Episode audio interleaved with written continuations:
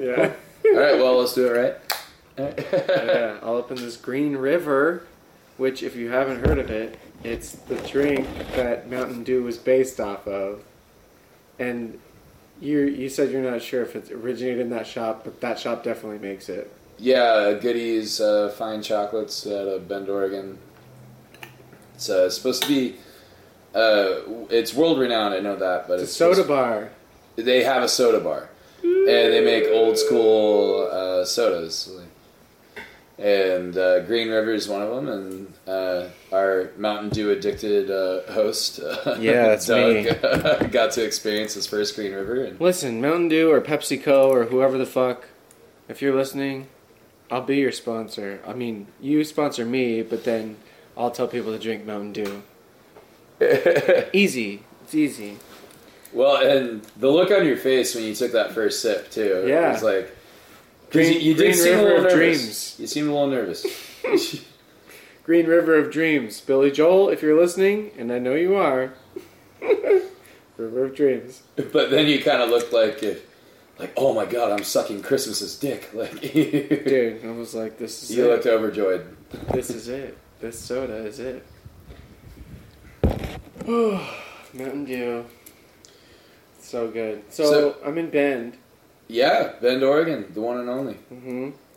Hanging out with Jake. Hi, I'm Jake. You see his name in the title. Jake Woodmansey. And, um, you know, we're smoking some weed and hanging out. Oh, you might have to go lighter, lighter to bud. Actually, lighter to, yeah. But, um, And actually, the weed that we are smoking survived my house fire. Yeah, strawberry ice. Yeah, it's very nice. Ooh. Then there's some of that mango, too. Yeah. yeah. Which uh, I guess our, our other would be sponsor is Mason Jars, yo.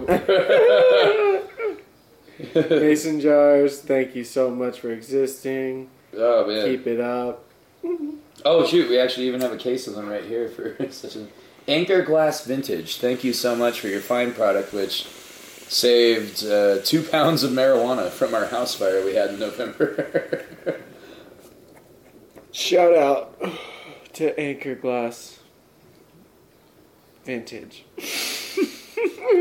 I like to say vintage. it sounds fancier to me. I guess. Yeah, it's nice. It's yeah, good. it's a good thing. Um, so you do you do improv and stand up. hmm Um, you opened for someone a few times. Do you want to talk about that or not talk about it? We can talk about. I won't say names. Okay. Yeah. Yeah. Uh, so will you tell that story? Yeah, yeah, of course. So, um, once again, no names. Uh, and uh, yeah, I, uh, years ago, I was at the comedy store. We're not going to give specific dates.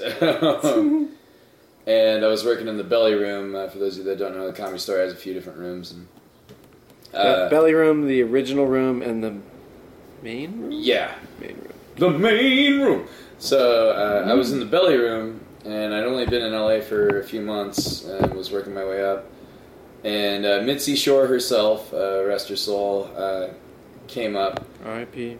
and uh, the headliner um, had a, a dedicated opener that he was going to use, who apparently showed up so drunk he couldn't even hold a mic. Mm. And Mitzi was like, uh, Jake, uh, I've heard good things. Is there any way you could run to the main room and do a 10 minute spot for this very big named person at the time? And I was like, well, hell yeah, does the Pope shit in the woods? Let's do this. And so, uh, super nervous. So, like, I, I didn't even know how to get to the backstage area appropriately from that. So I went like the customer way, waited in line, and then, like tried to explain to the security guy. It's like, no, I'm kind of a big deal. Like, like really, I, I, I got to do this. And, um, and then, uh, um, you know, you, you see the main stage like comedy specials and all sorts of stuff. And then, like when you actually like go behind the curtain the wrong way that I went, it's like 12 inches wide. Like Super thin uh, A cur- teenage curtain to bulimic- backstage yeah. ratio. Yeah, a teenage bulimic Kate Moss couldn't fit through there comfortably. Like, so you're shuffling like, ooh, I'm fancy now. Yeah. Get back there and I see the headliner and I was like a little starstruck and uh, you know being from Bend, Oregon, I'm kind of yeah. I mean, you, you've hung out with me. I'm very like, oh, oh hi, who are you? Yeah. Tell me a life story. and so I went out like dude. hand first, like, oh hi, let's be friends. and uh, his entourage uh, stood in between me, just kind of like, you ain't on the list, motherfucker. so Yeah, go. I was like, okay, so and you know, the, once you actually get to the proper backstage area, you know, it's it's pretty expansive, and you know, a lot of people can fit there comfortably, and like. yeah. And I'm just tripping out. I'm like, oh my god, all of my heroes have gotten high here on something. you know, just looking at that. Uh, I don't know if it's still the same way, but it was all this like two tone tile, like black and white, checkered, and uh, which uh, since I do tile, that appeals to me. uh, so I go out and I do my Yeah, you are a Tyler. yes, I set tile. I play with rocks, So we'll, Uh, we'll get to that. but not the cocaine. kind. Yeah, just the tile kind. Um, and then uh, I um, obviously like wasn't welcome to engage that person in conversation, so I just really focused on my notes and I was like, okay, I'm gonna kick this ass. I'm gonna do the best job possible. Go out, give it my all, and uh, the set goes great. Crowd went nuts, and then the headliner came out and he was doing stuff that had recently been like on DVD, so everybody had already heard the joke, so he didn't get the Oh. response that he wanted because everybody had already heard it. Oh. Yeah, so um, Yep. it was a three night deal.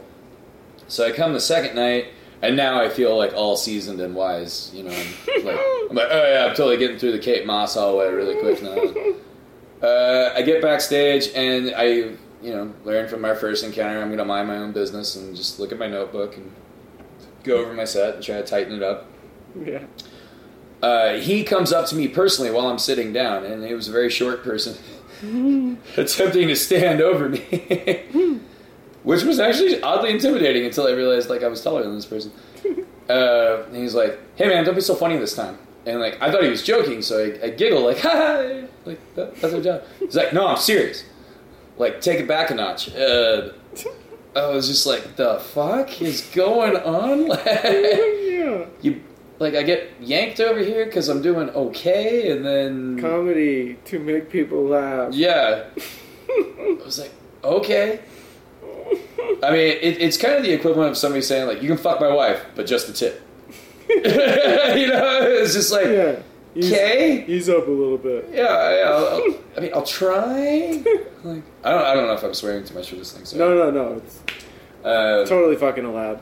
oh, fuck yes. Can we just appreciate the fuck word for a second? Yeah. Um, It's fucking great. It's Can we, actually, we Yeah. can close that for like wind. For Yeah, the, totally. For the lighter. no worries. Um, so the second time, I'm like, okay, maybe I just went too high energy or something, and he thought that was annoying. So I did pretty much the exact same set, just a lot slower. Yeah. And this is where I discovered the impact of timing because apparently that made everybody lose their shit and laugh harder because they had more time to absorb the jokes. Mm-hmm. And like every time they laughed harder, I was like biting my nails on the inside. I was like, "No, please stop it! Please don't laugh too loud. You'll, you'll make them angry." You know, like instantly. You're I, gonna get me in trouble. yeah, my spirit animal was a, a, a beaten housewife. And, uh, uh, so, like, I didn't even hang around for the feedback. I knew it was bad. and, like, I just like left. Yeah. And so I came back for the third and final night. Yeah. And uh, at this point, like I've just been stewing over the whole "don't be so funny" thing Yeah. to the point where like I'm pissed, I'm upset, Yeah. and uh, he comes straight up to my face with his entourage of very very large men. it says like, "Motherfucker, I thought I told you not to be so funny next time." like outrage, you know, because same thing with the audience. You know, you'd already released a DVD with those same jokes. So. Yeah. So I stood up and made him aware that I was taller than him. And my exact words were, "Do you tell your housemaid not to clean, bitch?" and um, all the sound gear is like right there, so I kicked that on Yeah. and just went out there and brought it with as much energy as physically possible, like "Brrr, fire. uh, pretty much did a mic drop. Yeah. And everyone laughed. But you know, that's before you kids had your thing. This was like an original mic drop when it was rude. and uh, yeah, uh, I did not get called back. Uh, Yeah, yeah, yeah, yeah. For some reason, they didn't take kindly to that. Oh man, that's a good story. Um, It was a surreal moment for sure. yeah. How about um, oh yeah, so you started doing comedy. When did you start doing comedy? And did you do improv first or stand up first? Uh, oh, oh, sorry. And you do sketch as well, huh? Yeah, I mean, I guess I, I don't really consider it much different. There's just teamwork funny and solo funny in my Mhm. mind, I guess. And um, I've always kind of considered. I, I think really, if you want to be diverse and learn anything, uh, focus on the similarities of the principles versus the example. Yeah, but I mean, like in a general sense, which one did you do first? Like, which one? Because you were like, I want to perform, Yeah, and then were you like improv? Or, I, I did like school try- plays and improv in, in school, and I really, really loved improv because it was like, wait, there's no homework. You just show up and say the first thing you think of. Hell yes, Like, Yeah. that's awesome. yeah. Uh, so yeah, I guess improv was the first kind of taste. Of, And then you were like, I'm gonna move it up a notch. I'm gonna fucking do stand up too. well, actually, my buddy Tony booked me a gig without telling me. Oh. So I had to do. Uh, some somebody in my family has the tape somewhere. I did 22 minutes my first time, nice. and and uh, and it was good. It went well. Uh, we were we were at a show here in Bend, Oregon, and um, it was like a comic night. And this poor guy, he was bombing so bad. It was just like, have you ever seen anybody bomb where it's just your day is ruined because you've seen that much sadness on another human being? Like, Yeah, it's weird. yeah, it's like open mics are open mics are one thing, but then if it's at like a show, it was book, it was like a booked comic, and you were like, oh no, this is going bad. Or was Yeah, we were sitting mic? right up front, and it was uh, my my buddy uh, Tony Swanson and his girlfriend at the time, Nikki, and uh, who's an awesome person. Hi, Nikki. Uh, and all of us were just kind of giving each other the pol- like the eye, but still trying to be polite for the guy, like Yeah. rooting for him. Like, come on, buddy, you, you can you can fix this. Yeah. And he, he apparently couldn't. Uh, then he uh, uh, Tony left the table saying like, "Oh, I'm gonna get us all some drinks." Comes back, or before that, he had said, uh, "Oh, well, you're funnier than this guy." He was like, "Yeah, maybe drunk at a party, but I don't know about like this." he leaves and comes back and slaps me on the shoulder. He's like, "Hey, man, I got you booked. You're up in two weeks." Oh shit. I was like, "Booked for what? Another gin and tonic? Like, what? what what's going on here?" Stand up. Yeah, so I freaked out. I watched uh, I watched the news, like Fox, like Trump watches Fox, I guess. Yeah. like just nonstop anything like bizarre or out of the ordinary. I was like, okay, write it down, write it down. Yep. Uh, yeah, I did 22 minutes, and then there was there was no other comedians uh, really like here locally Yeah. to like talk to, like or even like you know kind of get advice. So I just I watched every comedy special I had access to, and, Yeah. uh, tried to like once again principle over example follow their uh, formula, like what they were doing, Mm-hmm. and like break that down. Like like I'm pretty sure all of us psychotically do, and. Uh, Yeah. yeah, it went really well, and I'll never forget showing up. The road comics were like seasoned. Like a lot of these guys, like like there was two dudes, both had been doing it for at least fifteen years. Yeah. Like so, they done more than one. so I show up, you know, like first day of school with my little notebook and everything, and uh, went up, introduced myself, shook hands, and they were super nice. And they're like, "Oh, sweet, you're opening for us, right on." Yeah, and the feature was just all like, uh, like, oh yeah, it'll be nice to have an opener. Somebody take the bullet, and like I had no idea what that meant, and I was Is just that like, Kyle Kinane? yeah. Coming up on Comedy Central. Coming up next. uh, He's so funny. You know his stuff, yeah? no, not really, but like I'm familiar, I guess. Wait, you just hit it, right? Yeah, th- that also is affecting my memory of Kyle Kinane. We got a Uh, bomb being passed back and forth right now. oh, but everything was all smiles and handshakes until they were like, "So how long have you been doing it?" And I was like, "Oh, this is my first time," and they backed off of me like a scene in a prison movie where like the guy in the cafeteria doesn't know, like everybody else knows he's about to get jacked up. he's just happily eating his grits, and everybody's backing off. That's they treated me like that, and then my set went really well, and then they they were friendly after that. Alright. But it, it was a funny like switch in behavior, like. Like, oh, this was a really nice date till I found out you was a virgin.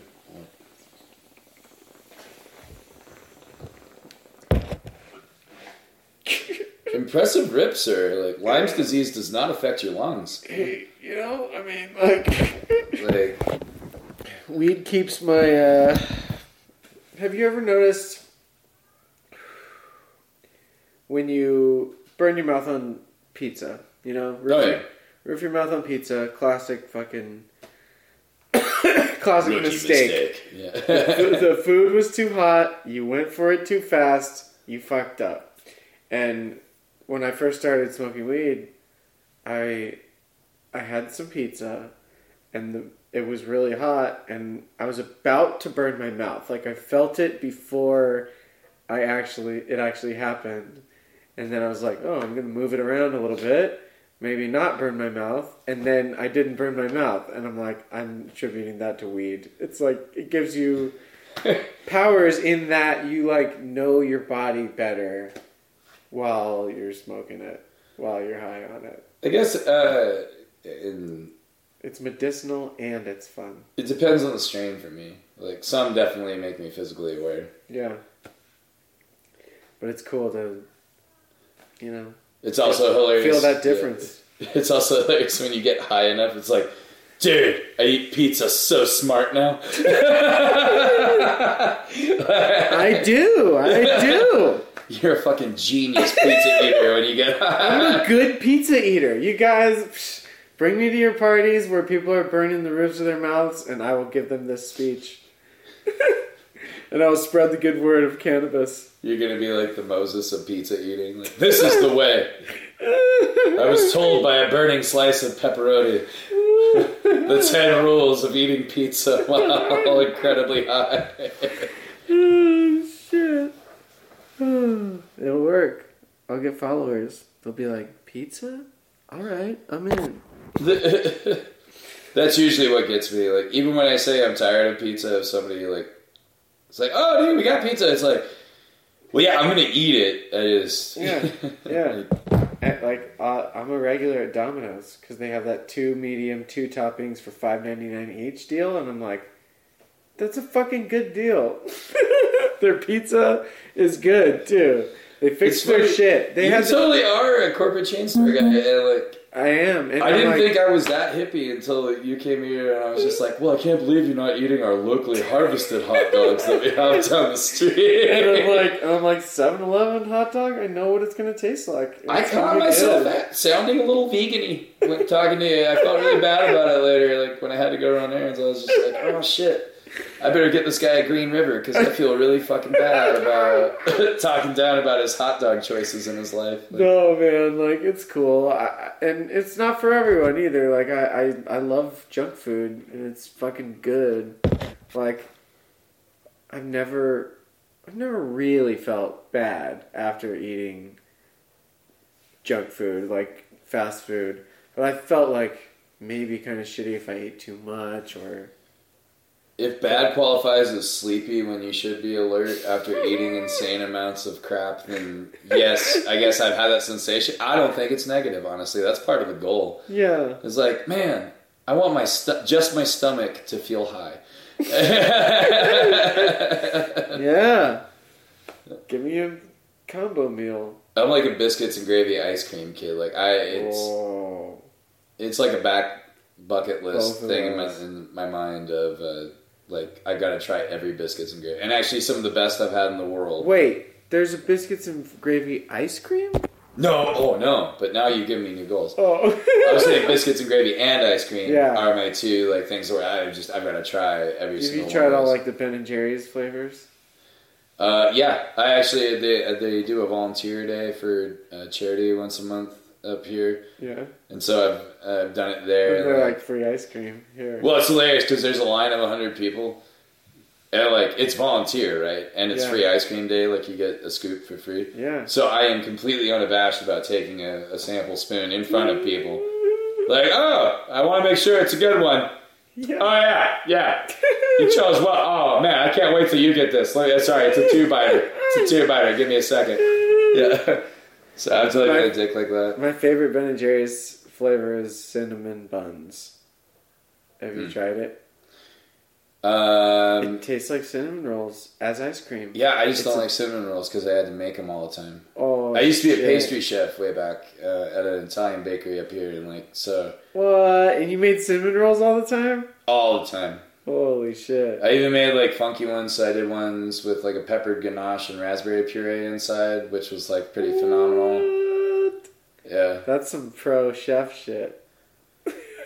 It well, it's bake really, off, bake off. So if you bake like several hundred pastries every night and smoke weed, Yeah. uh, you you come up with fantastic recipes because you're like, Yeah. you know what I've never had, but are like the only things within reach. yeah. So, Dude, I've thought of so many munchies, like Yeah. just high and like, like I really want to eat some food, and it's gonna be dank. Okay, I have some peanut butter. I have some crackers.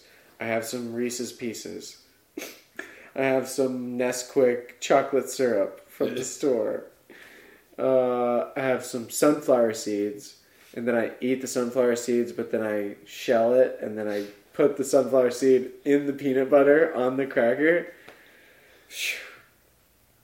if I have like a charcuterie thing in front of me, like just like meat, cheese, crackers, Yeah. I will keep rotating all of them so the mouth is consistently full. All right, I'm really just a conveyor belt eating prized meat, and I like to get it in such a ratio so there's like equal parts meat, cheese, and cracker in the mouth at all times. Yeah. But the like I am like a chipmunk who doesn't want to walk back to harvest more nuts, like stuffing the shit in my cheeks until I look like Oprah's panties, like fucking. But that's how I get down on some fancy charcuterie.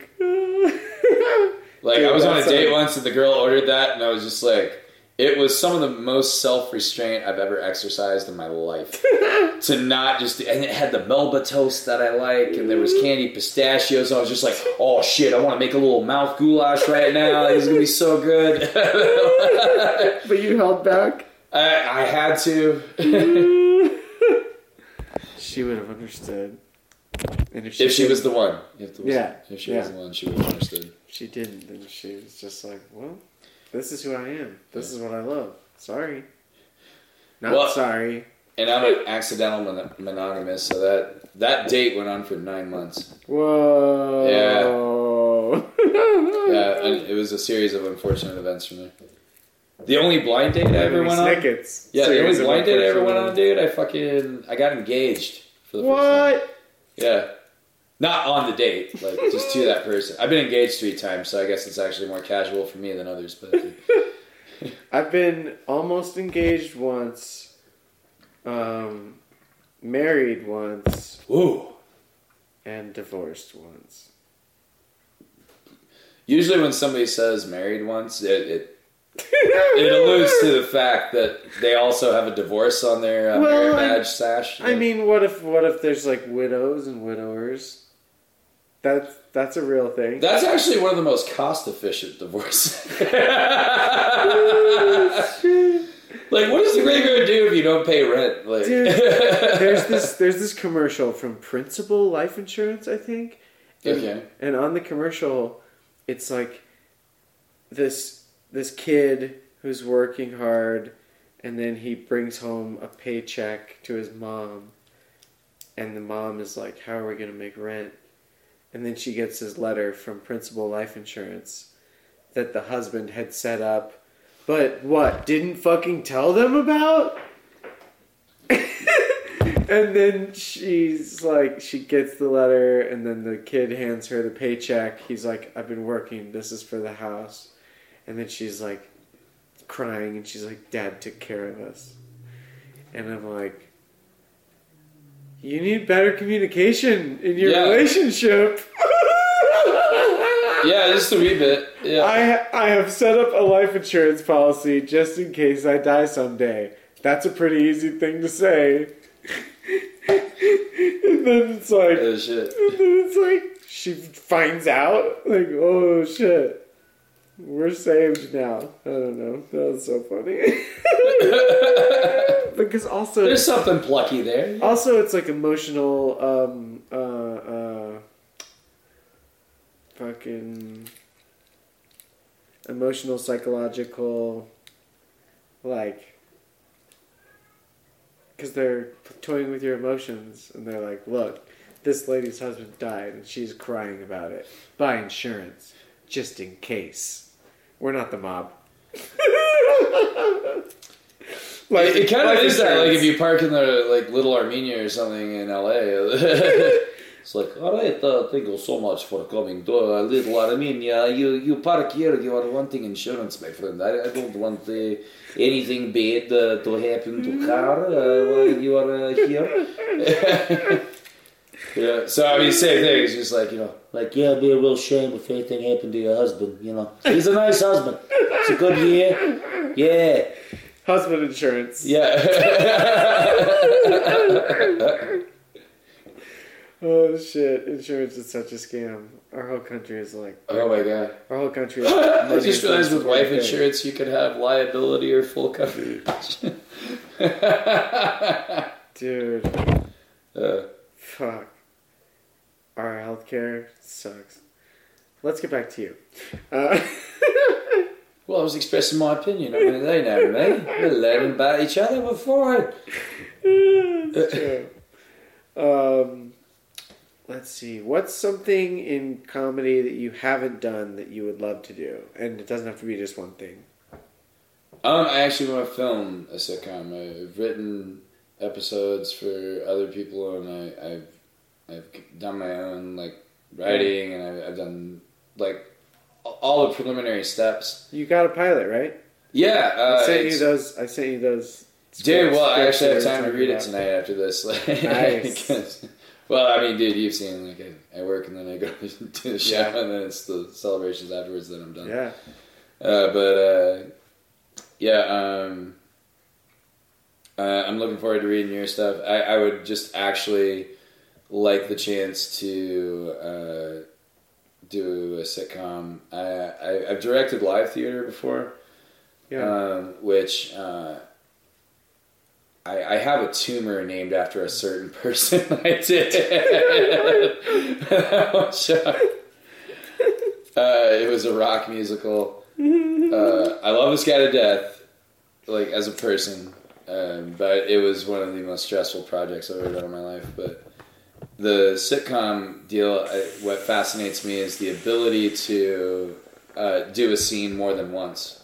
Uh, yeah. final cut. Like, Yep. To have different uh, different takes on the dialogue and different jokes and the ability to well, and then also giving the actors the ability to like, it was like, dude, do you want to do something different? You want to get a little cray cray with it? Like, yeah yeah. So I, I would love the ability to uh, be able to have like not. I wouldn't want to be uh, like the director. I would love to be like assistant director and like learn Yeah. from somebody much better suited for it. Like, It's kind of like what Judd Judd does, right? Judd Apatow with his movies and stuff. He yeah. has, he has the things where he's like joke joke time, like fucking play with this scene, make it what you want. It doesn't have to be what's written on the page. If you feel something, say it, and then we'll take that. I think that's what he does. Judd, if you're listening, I know you are, Yeah. he's not. He's probably not. Uh, That is that what you do? Is that how you direct? Because that sounds. I I think there's like special features and stuff showing all that stuff, but um, Also, uh, Judd, Still. if you're listening, which I mean, of course, of course, why wouldn't Judd Apatow be listening? uh, but you left your panties uh, at my house. Uh, whoa. but I tucked them away with the spare key. You know where that is. Uh, Oh, so, it's yeah. under the rock. dude, now everybody knows it's under the rock, asshole. That was between me and Judd. It's always under the rock. It's between me and Judd, dude. It's always under Dwayne the Rock Johnson. he guards my uh, one night Judd Apatow stand, panties, and spare keys. Dwayne Johnson. Doing that well. Dwayne Johnson, if you're listening, and I know you are, I'd love to have you on the podcast. Uh, uh, Dude. Um, so, so sitcom. You said you've already written it. We talked a little bit about it, but I we won't Yeah. go into details because, you know. oh, we've got our copyright stuff. I can talk about it. yeah. Yeah. Okay. Uh, I wrote it with uh, Brandon Johns, who's uh, working, or else I totally would have had him here with us. I, I, you guys will have best friend bracelets by the time uh, you leave Bend. And, uh, great dude. Uh, we wrote um, Kidulting. And, Yeah. Uh, very much based off of my current living status. Uh, uh, so three characters. Um, we got Sage, Fort, and then Athena. Uh, they're local small town comics. Uh, uh, their significant others bust them, all watching the exact same porno. uh, which uh, we decided uh, every episode we want to have a historical themed uh, porno title. uh, one one of the ideas is Napoleon Bonaparte, Yeah. but the guy's all into elbow and knee fucking. Um, uh, obviously, Yeah. I don't know where else you could go with that. Bones. Uh, so they get busted watching uh, Marie Antoinette let them eat cock. Bruckheimer presents. um, and uh, yeah, so they all lose their uh, relationships, living situation, jobs, all because of the chain of events right off the beat, the bat. And then they get jobs as uh, au pairs, uh, live-in nannies, Yeah. and. And they all like have a network and they talk about talk about their nannyings and stuff. Or well, the re- like yeah, the reason it's called separate- adulting is uh, because I mean, a obviously they're watching children uh, while Mhm. trying to maintain some ounce of responsibility, but also that like you know they're adult kids, and so yeah.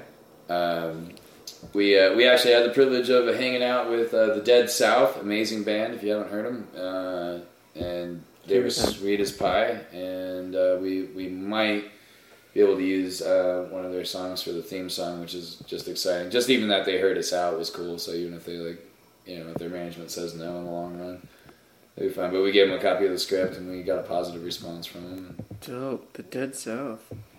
Yeah, uh, they have that song. So like. Uh,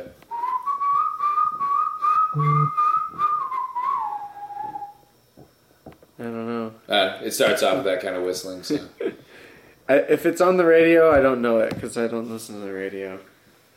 I've got I found it on you uh, because of Brandon. Now, um, originally I wanted to use a Devil Makes Three song yeah. um, called uh, "Family," and, Okay. which I love. Yeah. Uh, it's one of my favorite songs, and uh, wanted to like do something kind of like with that vibe. And then Brandon was like, "Yeah, it's close. It's just a little bit off." And like he sent me a, a bunch of titles, and he sent me that one. And like I, from the second I heard it, I was like, "Oh, dude." Like I can so see these people that we created do this, and Yeah. uh, what was great was we did a table read with it, Yeah. and uh, we actually had to take a one minute laugh break, which is so fucking satisfying as a writer. Like I hope everybody gets to feel that from like their writing at one moment. Like yeah, dude. Holy shit. uh, everybody had to stop for one whole minute, and uh, so that was groovy. And uh, actually, shit, Brent should just join the conversation. Brent, just join the conversation. Fucking. Um, it was really cool also to see people read the r- lines wrong, and instead of like correcting them on all of it, we actually just let it fly. It'd be like, okay, well, obviously we didn't write that line of dialogue naturally enough, Yeah. so. Um, sorry, I thought I would it would just open a little bit so I could light a cigarette in here, but without being like horribly offensive. But since the entire garage door is open, Yeah, are yeah. you, are you okay open. with this? Yeah, it's cool. Yeah. I'm sorry. Uh, don't be sorry. no, it was actually funny. worries. No worries. Everybody say hi to Brian. Hi guys. Yeah, say hi to all the listeners out there. Dude, Judd Apatow's listening. Did you know that? He's not.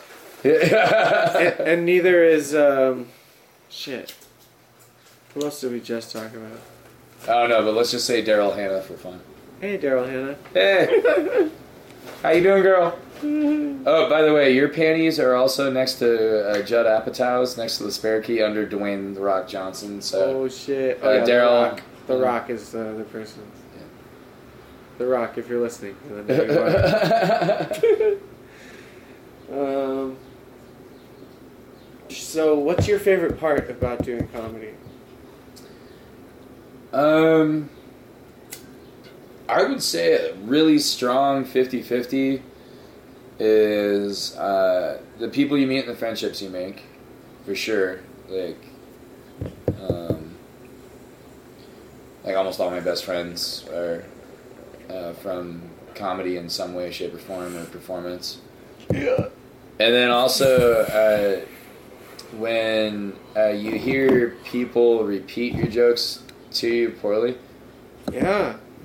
like first couple of times, I was definitely like I was kind of prissy, like it was annoying because it, uh, like my director brain was just going like you know you're doing it wrong, yeah. dick. Dude, someone yelled out last night one of my punchlines, which was also just like the title of the joke. the one that I was telling you. Uh, about, Do your listeners about, know that one, or- About corn. I'll Oh, say, yeah. I'll just say it's about corn, but Yeah. it's, it's it's more involved than that. Speaking of which, there's a CD I'm gonna play you the next time we run an errand. Uh, Cool. I've actually got some CDs too. I'd love to. Dude, we got a music swap. We got well Yeah. Saturday. It'll That's- be. that's an we, I school actually get to sleep in. We Yeah. have our last show together Saturday, Yeah.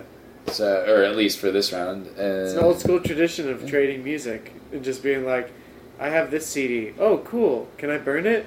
Yeah. cool. Now I have this CD. just download it to the TV, please. I'm not gonna do all- that many steps. It's all MP3s now, and it's all like on the cloud.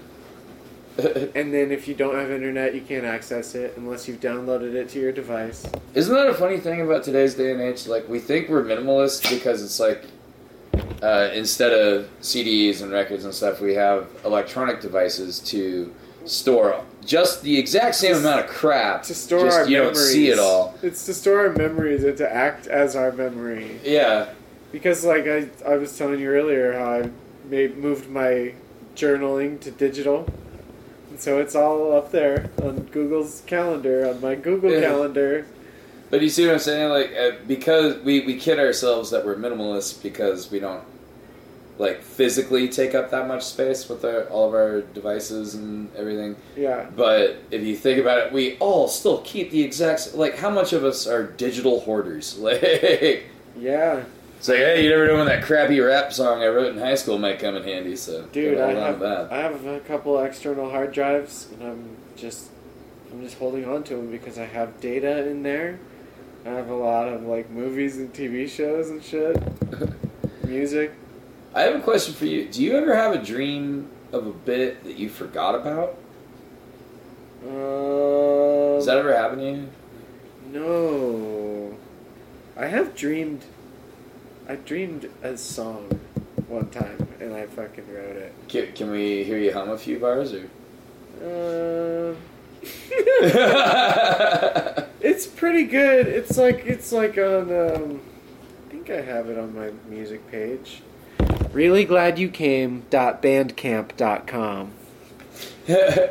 Um, Wait, what was that again? I, I didn't quite hear it. that's really glad you came. Bandcamp.com. Oh, so it's at really, glad, you came, Dot bit dot bandcamp. bandcamp dot dot com. com. Yeah. Okay, that makes sense. Sometimes I put music up there. Oh shit! I think I've made like one dollar from my Bandcamp. Dude, if you go down to the penny, that's triple digits, motherfucker. if you count in the decimals. I wrote a rap about X Files. Why not? Put it up there. Well, who hasn't? Really? Mm, you're right. Yeah. It's pretty hack at this point. I mean, I really don't want to cut your ego down. Come on, bro. Everybody's fucking done the X Files rap. David Duchovny and Gillian Anderson, if you're listening, and I know you are, maybe. Actually, Love to have you on the podcast. in that context, wouldn't he, he be uh, David Dubstepsky or something? what? There's, there's got to be a rapper handle for Duchovny? David Duchovny and for wait, I'm sorry, she's an amazing actress. I can't- Gillian Anderson. No. Julian, no, Gillian Julian Moore, Anderson. no, Gillian Anderson. Julian Anderson. Yeah, the real Gillian Anderson, I think, on Twitter. Or the real Gillian A. anyway, shout out. And if you guys want to do the podcast, I want to talk to you about X Files all fucking day long. Uh, Jill Money and uh, Dubstepsky. I mean, if you guys can make this show, that'd be great. Uh, we'll uh, uh, we'll make best friend gold chains and uh, cover our grills together. I have a dental hygienist friend. Or actually, I have a couple. So. Dude, so we have a show coming up. Dude, I'm so excited for this. This is gonna be so much fun, and I'm so glad. Yeah. Uh, dude, this guy, your host, awesome uh, possum, showed up three days early for the gig, and then uh, just randomly did an awesome 20 minute set last night at the Capitol. And, Uh, it's okay. it was, dude, it was a lot of fun. The crowd loved you, man. Like you were great. Like it was a really good night. Everybody was pretty solid. I'm glad. I'm Yeah. glad. Uh, I'm glad that I made them laugh, and I haven't watched the video yet, but I'm like, maybe I could use that video too to be like, "Yo, festivals, what's up?" Oh, and you just cut your hair today, so it's gonna look like. Yeah. Well, yeah, 10 years before that, I also did this one. But somehow, two days later, yeah. It was actually the next day. Hmm. I do have that. You'll thing- never guess my evil plan. I do have that thing where if my hair is longer and I have a beard, and then I just shave into a haircut, it's like two different people. And I look in the mirror and I'm like, oh yeah, that's what I look like under all that, under all that hair. Which is so I funny forgot. because when we first met, like you talking about your religious background growing up, I Yeah. had a hard time picturing it. I was like, you actually just kind of look like a ginger from the Bible. Like, I really don't necessarily believe that you were that Bible-esque. Today, I totally see it. Like, I can picture like little shorter- kid Doug walking around. the shorter hair, I'm like, when it gets hot and your hair is the reason that you're sweating, I'm like, fuck, I can control that. no. Well, dude, my Take like, clippers to it. erectile dysfunction fro, I guess, is what you would call my hair. It's kind of fro-ish, just not. A little bit. It's just curly. Yeah. It's like wavy. Yeah. There's the three different types of hair. There's like straight hair, which is what I have. Curly hair, which is like, you know, super curly or like pretty curly. And then there's wavy, which is like the in between spot. It looks wavy. Well, it's also been sweating in a beanie all day. Like you can do it. Yeah, I did a redneck do rag all day, working tile, which is hilarious. Like, cause so uh, the house fire thing happened in November, and like so a lot of people knew I was homeless because I kept doing shows. Uh, like, Oh yeah, wait. So real quick, can we can I say that the about yeah, the yeah, house yeah, fire dude, thing? it's it's facts. You can say whatever. So yeah, Jake was Jake was telling me that the house caught on fire, and I was like, "Holy shit! Is everything okay? Is everyone okay?" It's like everyone is okay, but not so much everything, because you know the Yeah. house caught on fire, and um, and then so I arrive to Bend, and then I'm like able to crash here, and I can't. I forgot completely that the house was on fire. Like I, I couldn't even tell. I didn't even notice. Yeah, we did a lot of the work ourselves, and like uh, it looks amazing. uh, we based. Uh, uh, God, it feels weird talking about this in my normal voice. It's gonna be easier to do this. Than it's like so. What we did is we based the bathroom counter and the guest bathroom off of a mm-hmm. short story I wrote, mm-hmm. and so it's illuminated, illuminated rose quartz. It's mm-hmm. it's fantastic. It's glowing. It It looks dope. it shines dimly like a younger Baldwin.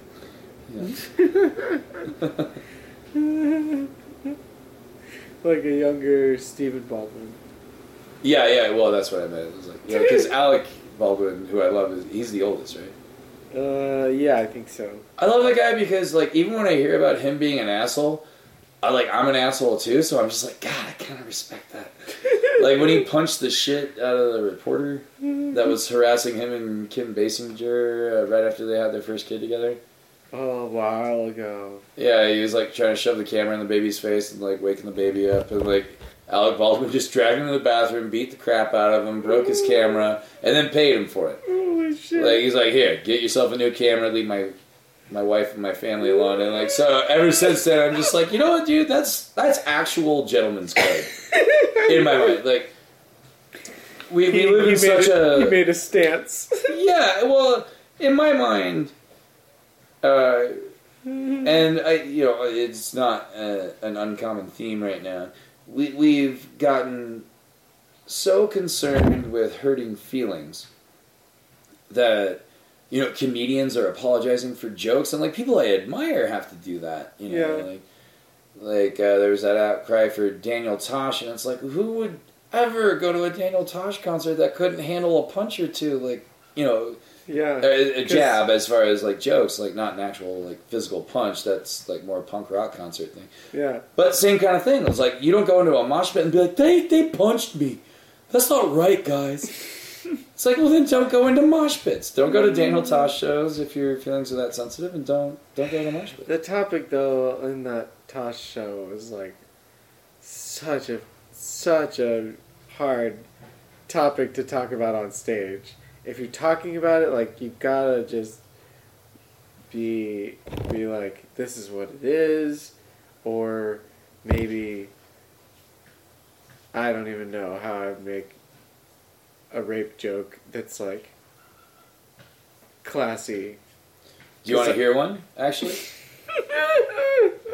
Because I I was on I I was with a momentary mattress maiden and yeah. uh, was talking about comedy stuff. Uh, hooked up with her because of a show.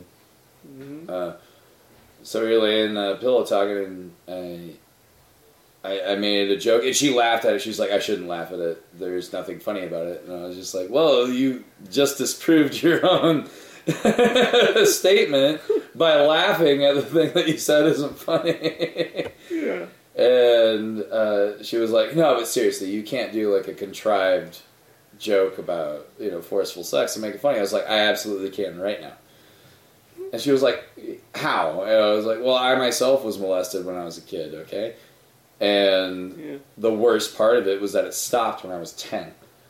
Like, do you have any idea how crushing that is? I thought I'd lost all my sex appeal. I was going around the church dropping Bibles.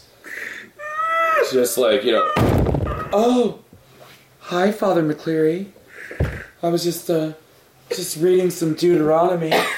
oh, pesky thing. It scratched my penny loafers. I'm just gonna polish them. and nothing, dude. Didn't have sex again until I was 17. Like, it was horrible.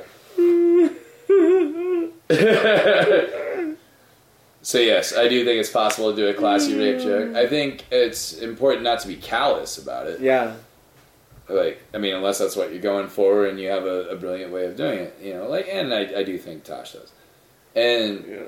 I just think uh, societally, what bothers me is this uh, this kind of thought that like everything should appease your senses. Well, it's it's, It's less gone from every voice should be heard to that. I think. it's less of like because I've seen that there's a show called First Amendment Comedy. Martin Lawrence, I think, and I'm I've like, heard of it. I haven't seen it. Is it good? I haven't seen it. I love Martin Lawrence personally. And yeah, but like the whole the whole thing of like we can say whatever the fuck we want because America, because Oh, it's free that kind of. speech, and like and like sure, yeah, you can, but also. Like be cool about it or I don't know, just try not to hurt people's feelings, I guess, by not targeting certain people and I don't know. See, my barometer's off on that because uh, we do a roast every year up here. Uh, Yeah. A majority of us, and we roast the year as if it was a person, and it's a shit ton of fun.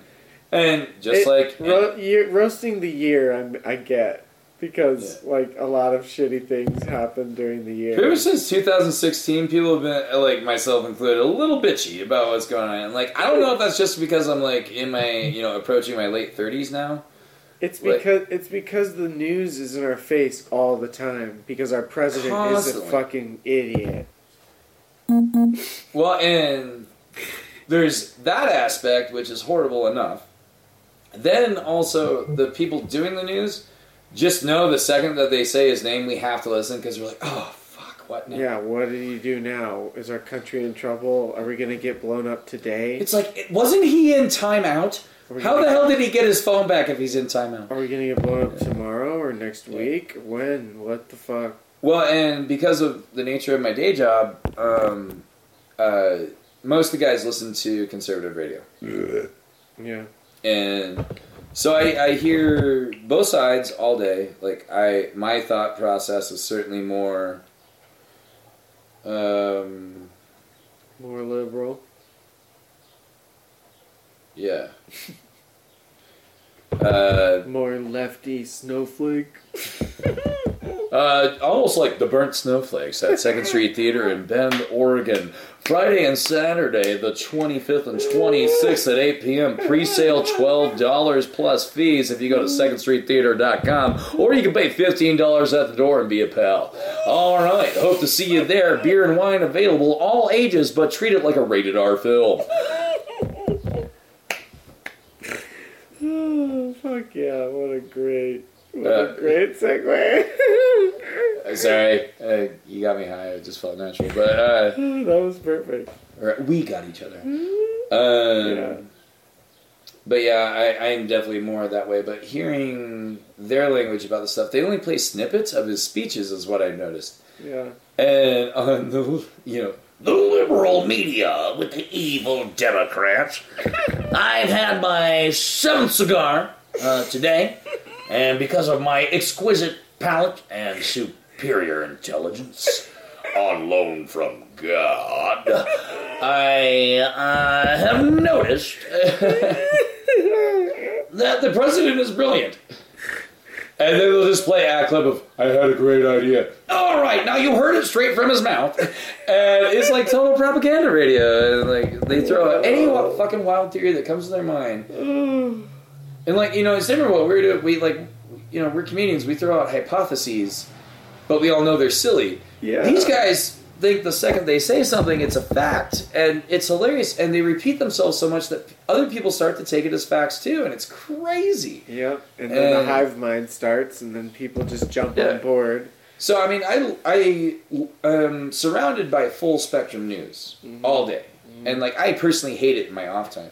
The only reason I watch uh, news sources I like, which I refuse to mention in case they gave people rape pills or did something horrible that completely discredits them now all of a sudden, like because it feels like people are dropping like flies now. But, Yeah. uh, but yeah, I.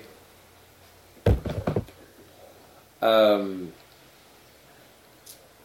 I just feel that the other side of the news actually plays the full speeches of Donald Trump and lets himself make the joke just by his example versus what Yeah. uh, those people are doing. And Yeah, like I watch Colbert and Corden every night, and it's funny as hell because they play the whole clip, and and you're like, yeah, the president is dumb. He's like, Yeah. doesn't know what he's doing, and he just He's a kid. He just has people that he refers to. I um, I'm so sorry. My bladder's about to explode. I'm just gonna pee outside because it's Oregon, and you can do that. I'm gonna load up another bowl because weed is great. That is right. Oh yeah. The garage is open. I'm gonna put my hoodie on.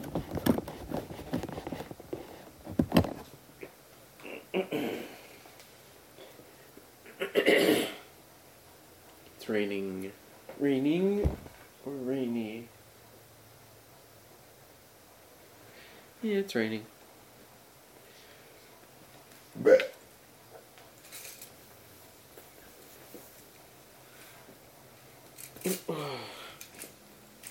Oregon, a place where you can pee outside. Oh, so sorry. I have one No neighbor I don't like, so I like to pee at her house. Like, it, it, it, it's caveman behavior, but hey, you know, we all mark our territory somehow. and obviously I'm talking about it publicly, so I like I don't make it a secret because nudity, believe it or not, is allowed in Oregon if you don't show signs of excitement. Oh, that's really in the law book?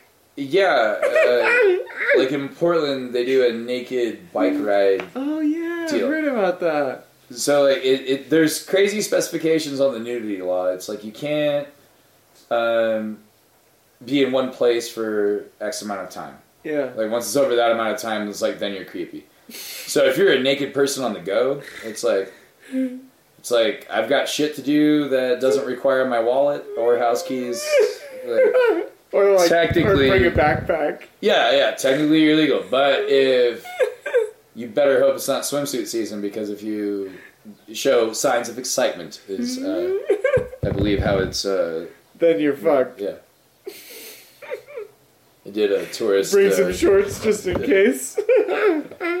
like I don't know about you, but like when I travel, I love the shitty tourist tours. That's actually like one of my favorite things about any road work or being anywhere. Like that's you know what I, I like. I ended up in Alaska for two and a half years because yeah.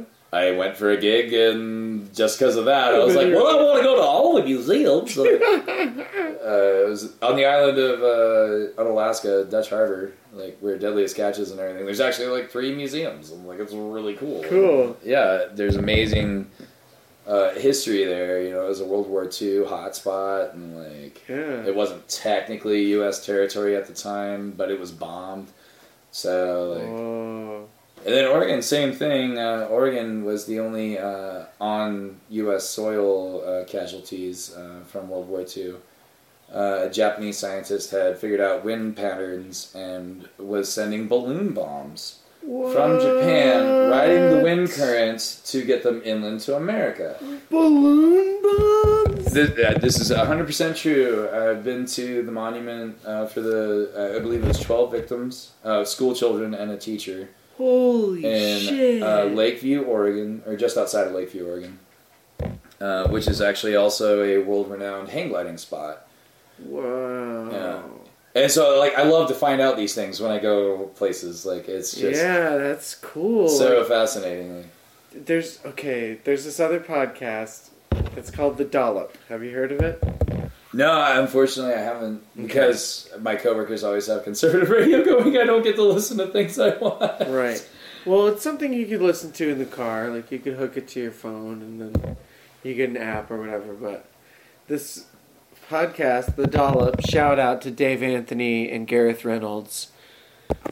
Um, Dave Anthony did my podcast one time, but it's Cool. a, it's American. It's like a history podcast, and it's mainly American history. And what they talk about is Dave has the story, and Gareth Reynolds has never heard of it Oh, cool. and he like tells the story that he learned about from American history, and it's usually something that's like really fucked up. and so every episode you leave at like, wow, our country is so fucked up. Like, it's built on like a lot of fucked up shit, but then also like all of the mob stuff that's gone on. But that was because of like the way that immigrants were treated, right? And then they, so they're like, well, we're gonna start our own thing, and fucking strong arm people, shake them down if they try and fuck us up. It's uh, well, and I think that's why there's so much.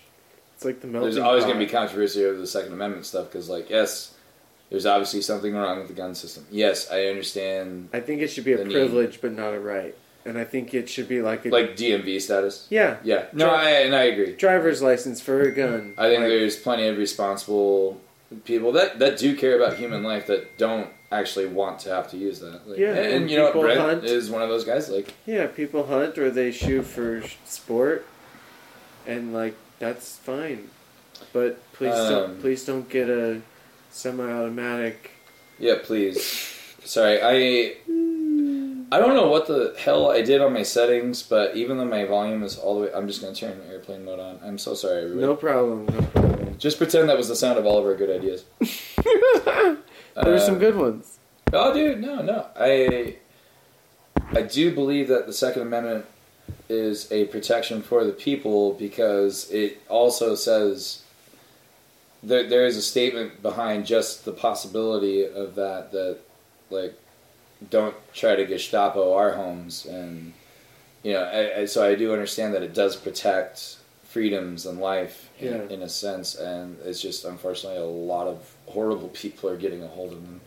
Yeah, it sucks, dude. Like the the nearest the newest school shooting was Santa Fe or something, and I saw that one of the students who survived it was like she was like sh- shaken, and she said like uh, it's just been happening so much.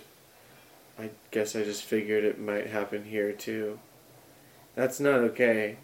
To be no, scared it's not okay to scared of normalize go- it. to be scared of going to school because you'll probably have a school shooting because there's been so many fucking school shootings. Yeah, what is it like uh, seven thousand in the last eighteen years? And I don't even know the numbers, but I know that it's more. Well, and that's just students and teachers, you know, and past, you know, other victims of those school shootings, and that's just schools. And uh, you know, it, what really sucks is, you know, if you get killed in your twenties or your thirties, like, there's like a good picture of you. Like, yeah, not not everybody's gonna have like a Brad Pitt picture, but they're at least gonna Yeah. have like a Matt Damon picture. You know, like, Yeah. hey, I'm there. I you work out. back at yeah. it and you're like, that's that's a picture that people look at at me of like, oh, Yeah, it was like, oh shit. this is when I was like a seven. stud Yeah. moment. Yeah. Matt Damon, you're awesome, and I respect you as a writer. No, I'm not dissing your looks. Like, Did you ever see that show they made him and um, Ben Affleck? I guess they just threw money at it, but it was called Incorporated. It was, No. It's a sci-fi show, and it took place like it felt it felt like it took place feasibly like 15 years from now, and so the the tech it was all about the tech and like um, if you worked in the for the corporation, it was like in the green zone, and the green zone was where like rich people are, and so then they don't have to worry about what's in the red zone, which is like the dead earth and like just dilapidated streets and just it's all shitty. So if you live in the green zone, there's like projectors showing you like that it's nice out. It's nice out. oh, okay. It's nice out. And then if you go into the red zone, it's there's no cameras, there's no projectors. It's just like, no, this is the world. It's shitty. It's falling apart. And one of the guys who works for the corporation. So it was like a Sin City version of WALL-E. Is kind of what I'm getting. yeah, a little bit. You know, it was well before those movies came out. I'm sure. But yeah, one of the guys who works for the corporation, he's like, he's infiltrating shit, and you don't really know exactly what his goal is going to be, but you know it's something cool because he's taking all these risks, and there's all this technology where he could just be like taken to a room and never seen or heard from again. This tech, this corporation has that. I wonder of, if that had roots in Elysium. Was that the name of his? eh, The one I'm maybe? I haven't The- seen that, but it's about like the elite, Very similar. the elite like leave the planet pretty much. Yes, yeah, yeah, very similar premise. I mean, di- obviously different finishing touches. Which like now there's a sky hotel in space. Have you heard about that?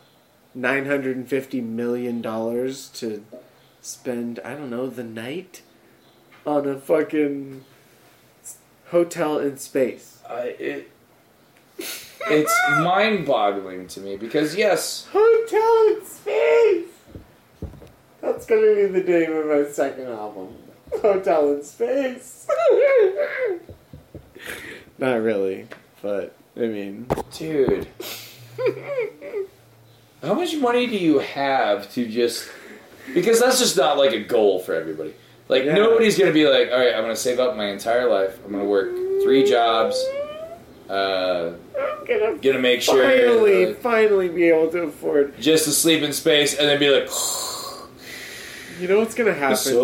You know what's gonna happen is like more more companies are gonna do that, and they're gonna have floating fucking satellite bedrooms, and they're gonna have like robots that attend to you, and it'll it'll be cheaper, but it'll still be expensive as fuck. It'll probably get down to like ten thousand dollars, and then people will still do it. There's gonna be They'll be like, I'm gonna go up in instead of a space." Motel Six, there's gonna be like a satellite 17 that you can like stay at.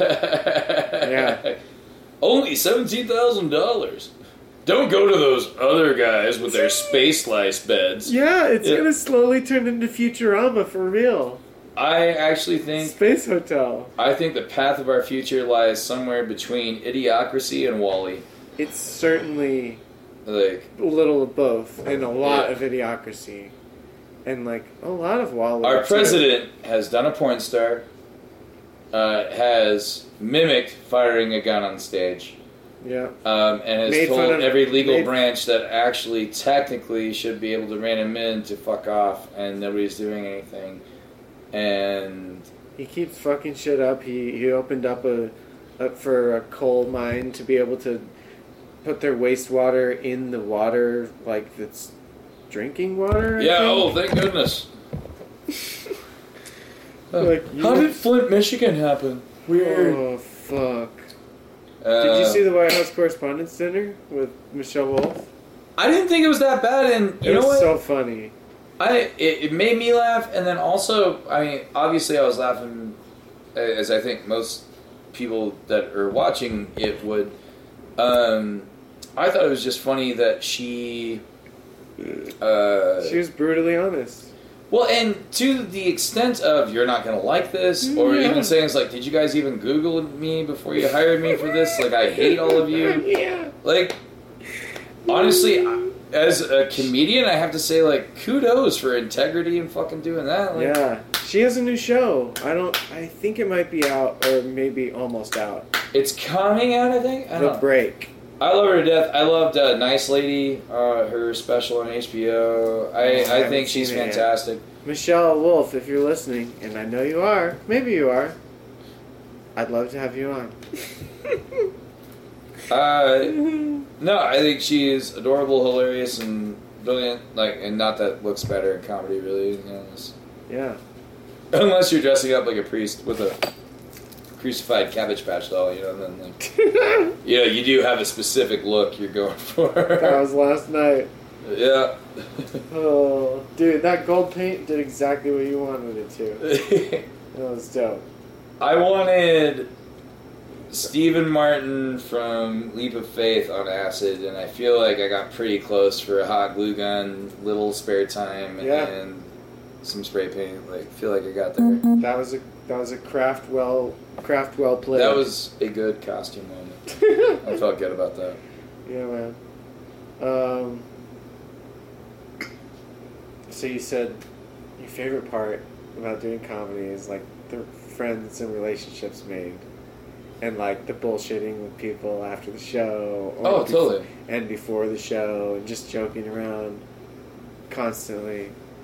It's so fun. It's one of the best parts. I agree. It's Well, and I, I, I feel like it's universal. Like, do I, I just assume that you guys have your level of pranking that you do with each other. Like that's Well, kind of synonymous with comedy. Is yeah, I mean some for sure. I, I don't I don't have many friends who prank me, but there's just like you know, Twitter exchanges and like replying and following, following back. yeah, you bust each uh, other's chops, and it's okay because you know that you're gonna laugh about it with that person. Yeah, and and also It's one of the greatest gifts in life, dude. Like I mean, also seeing them live and then telling them that you how much you liked a joke after it's feels great. That happened last night after my set. dude, you, everybody did really well. I was You, you know, because I mean, we're. I, I don't know if it's the same for you. Like, you know, typically insecure people, and like, so after a show, like, I still am just like, was it okay? You know? Yeah, I mean, Yeah. like I try and be funny, and if it comes out good, dope, and then people laugh. And if it doesn't, well, fucking, maybe I need to change something up. But uh, yeah, it was funny because uh, There's always room for improvement. you scared me yesterday because I, I wanted you to be good because you're so nice and like you're so chill and like you make me laugh just like talking normal wherever. So I was just like, dude, he's so cool. Uh, I really hope he does good because it's gonna suck if he sucks, and I'll have to be like, yeah, yeah, buddy. yeah, I've got like I mean, I do you always need to sleep indoors? You know, it's only mildly raining in the yard. I don't remember how much. There was a couple things. The, I think the only thing that was pre-written was garbage bags are garbage. I I do love that concept. Oh. It had a very Lily Tomlin feel to it. I love it. It just I like. It does a Mobius fucking a Mobius stream of bullshit through my brain when I think of it. I'm like, oh, the snake is eating its head because I'm buying garbage that's gonna just go and be garbage Yeah. and forever be garbage. It's fucking garbage. eh? uh, you know what? Yeah, Alright. yeah. I'm going to take another hit Loaded another bowl. to the dome. It's funny because it's out of a skull. Scully and Smolder. Oh yeah, I cleaned out the. Yeah. I'm just not used to the carb. uh. So. Oh. Go, Sorry. go no, ahead. no, no. You first. It's your No, show. I, I didn't have anything else. I was using it as transition until I had something. Okay, what you got? no, I, I don't yet. Oh, go okay. ahead. What were you gonna say? Uh, well, no, I was gonna say, uh, eh, the, did you want to talk about the prison thing? Or? Oh yeah, absolutely. Okay, so, um, you uh, let me do a brief synopsis and tell me what I fuck up. Yeah, yeah, go Because- for it. Uh, we were talking earlier, and he was like, I went to prison for a year for a pizza delivery heist. And I was like, what? and it, was it like a heist or more like a like a grab and go sort situation? It was like an Ocean's Five and a Half. Uh, really? There was some like Yeah. deceivery involved. uh, some Two- maybe some hurt feelings. so we had coworkers? people that used to hang out at like all night diners where you get like buck fifty coffee with unlimited refills and write crappy poetry. We all would hang out. And, uh, the the two females that hung out with us. Uh, um, uh, they uh, were getting sexually harassed by their boss, and uh, the only god I believe in is Robin Hood, and like so, fucking. Uh, yeah. I was like, "That's bullshit. He needs he needs manners." And uh, He needs to learn. We need to Ocean's Yeah. Five. And, wait, so there were five of you and there was a heist? yeah, so Holy they were, shit. they were on the clock, faked it like Like, oh my god, I'm so surprised. And, Sorry. oh no, no, because it's so stupid, dude. I would cough too. No, that was the that was the hit. Oh, oh, it okay. a good hit. Fucking, uh, yeah, that was a nobody gets hurt policy. Uh, so the two dudes ran in. Uh, I don't want to name anybody because, like, You even though have a Google search would reveal everybody, but um, it happened. Uh, so You were the driver. I was the driver. I waited in the truck the whole time, and then Oh shit! uh, the two dudes ran in in employee uniforms and then put everything in garbage bags, so it just looked like employees taking out the trash because the dumpster was full. uh, yeah. uh, 300 pound safe, like in a garbage bag, two dudes. That was our big plan. Like we even like I rolled up electrical tape like over some of the letters and numbers on my license plate, so if somebody passed it, it just looked like a completely different thing. Like Yeah. turn threes into B's, like that kind of deal. Uh, then we had a ditch spot uh, out in farm country. Uh, ditch all this. This is for like five and a half thousand dollars. Like, I, like that's probably what Between five people. yeah, yeah. This is probably what Doug will make off of like this podcast with all the sweet advertisements because Judd Apatow and Matt Damon love it, and Daryl Hannah's gonna call in in a second apparently. Reach out to me, everyone. I'm not represented, but I'm here. Yeah, aren't you guys on Facebook Live? Names.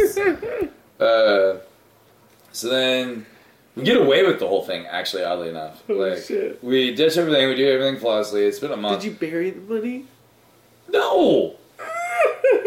What pizza shop marks the bills as they come in? Like, What was the was ditch? just What was the ditch spot? uh, for all the evidence. We had several. Like, that's why I say Ocean's five and a half. Like, you know, we didn't have all of our shit together. We were pretty good. So, uh, just like in. Ocean's two You got away with it. Uh, yeah, for a month, and then my buddy was bragging to this chick trying to impress her. Oh no! and uh, she called him a goody goody or something. He's like, "Oh, you don't know me? I'm a bad boy, man. Like I just robbed a pizzeria." And that is not what he sounds like at all. I'm just trying to be nice. And fucking, he uh, didn't realize she was a cadet officer, Wow. and her dad was a sheriff. And this is this is back in the day when all the phones had cords connected to the wall. We called them phone cords.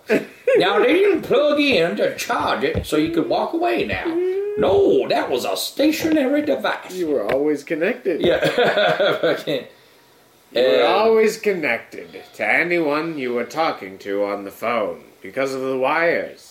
Yeah, see? Through the wires, and then all the way across the ocean.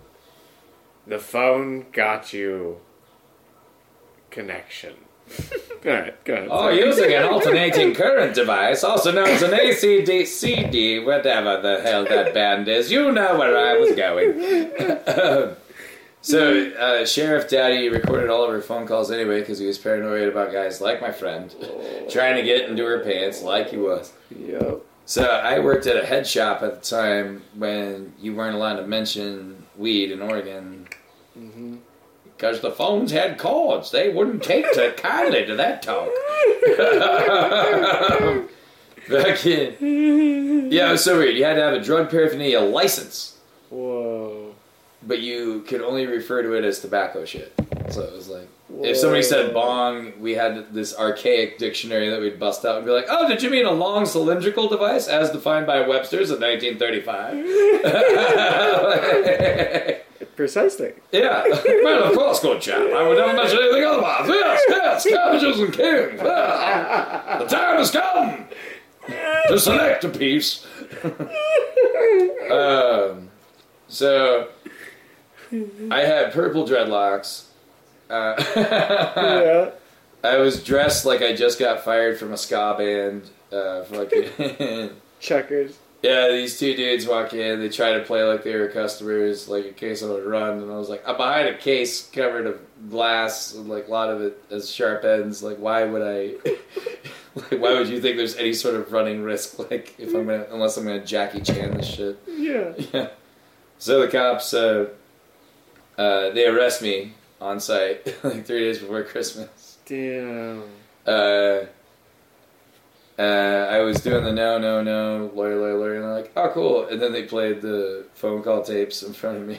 My friend spilling the beans to. Yeah. Yeah, so I, uh, like a, a guilty religious kid, I confessed everything. Yeah. Uh, so I got sentenced to two and a half years, uh, and then um, ended up doing six months regular prison, then six months boot camp prison. Regular prison was insane because uh, in between there's the intake center, and Which is. um, where they decide what prison you'll go to. So they like they background check you, but it's also like jail purgatory. So it's worse than both. It's literally just a hallway with bunk beds and like and a toilet. and 22 dudes just Shit. 22 24 dudes Waiting to see what prison you're gonna go. no to. television nothing there's a table or two i think there's two and uh, every once in a while a newspaper would get thrown in the cell and then everybody would fight over it Whoa. So to avoid fights, I um, if you shred up toilet paper and get it wet, and it'll bond together like clay. So I was making a cardboard pieces, and I went Andy. To I went Andy Dufresne, and I started making a chess set. Because when it dries, it turns into cardboard sculptures. Like so. Oh, nice. So I worked my ass off on the chess set, oh. and then everybody loved it because they were like, "Oh shit, you're doing something for the community." Yeah. so, You set up games. Yeah, so there's this kid that was about my age. What'd that you make the board out of on the table? Shredded toilet paper. Yeah, I flattened it between my mattress and the metal framing, Holy shit, that's amazing. And then the sculpted pieces uh, I just hid in a little area, like around the sink, and there was these weird vents, and uh, by vent I mean like a hole in the brick that went across to the guys in like solitary. Yeah, So they called it fishing. yeah. And uh, so you passed your name and inmate number over. They'd pass theirs. yeah. Then you guys would uh, talk terms, and then you trade like whatever uh, shit they wanted to trade. And, like it's like, well, dude, I got you know ten lopes, like ten envelopes, and like you know I can trade you for like some dice you made out of your aspirin tablets, like. Whoa. So if you grind up like you know generic painkillers like ibuprofen or aspirin and powder it, uh, then get it wet, it makes a clay and it dries like uh, ghetto porcelain. Oh, and wow. so guys make dice out of it and they play games. wow. Crazy little shit you can make out of anything. Like I, I told you about making a lighter out of your belt buckle. Uh, Yeah, and copper wiring. you get a nine volt battery, you put it. No, no, you don't need copper. Just a paper clip will do it. Uh, Oh, you um, uh, you have to have like a brass uh, kind of belt Set buckle.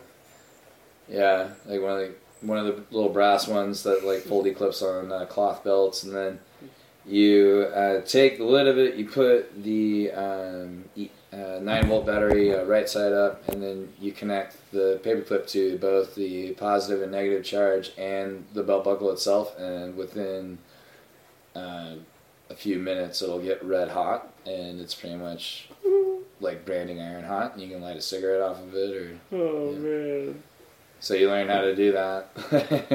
that's so cool. Uh, no, it's horrible. it was I prison. mean- yeah. I mean, but this like the science aspect. yeah.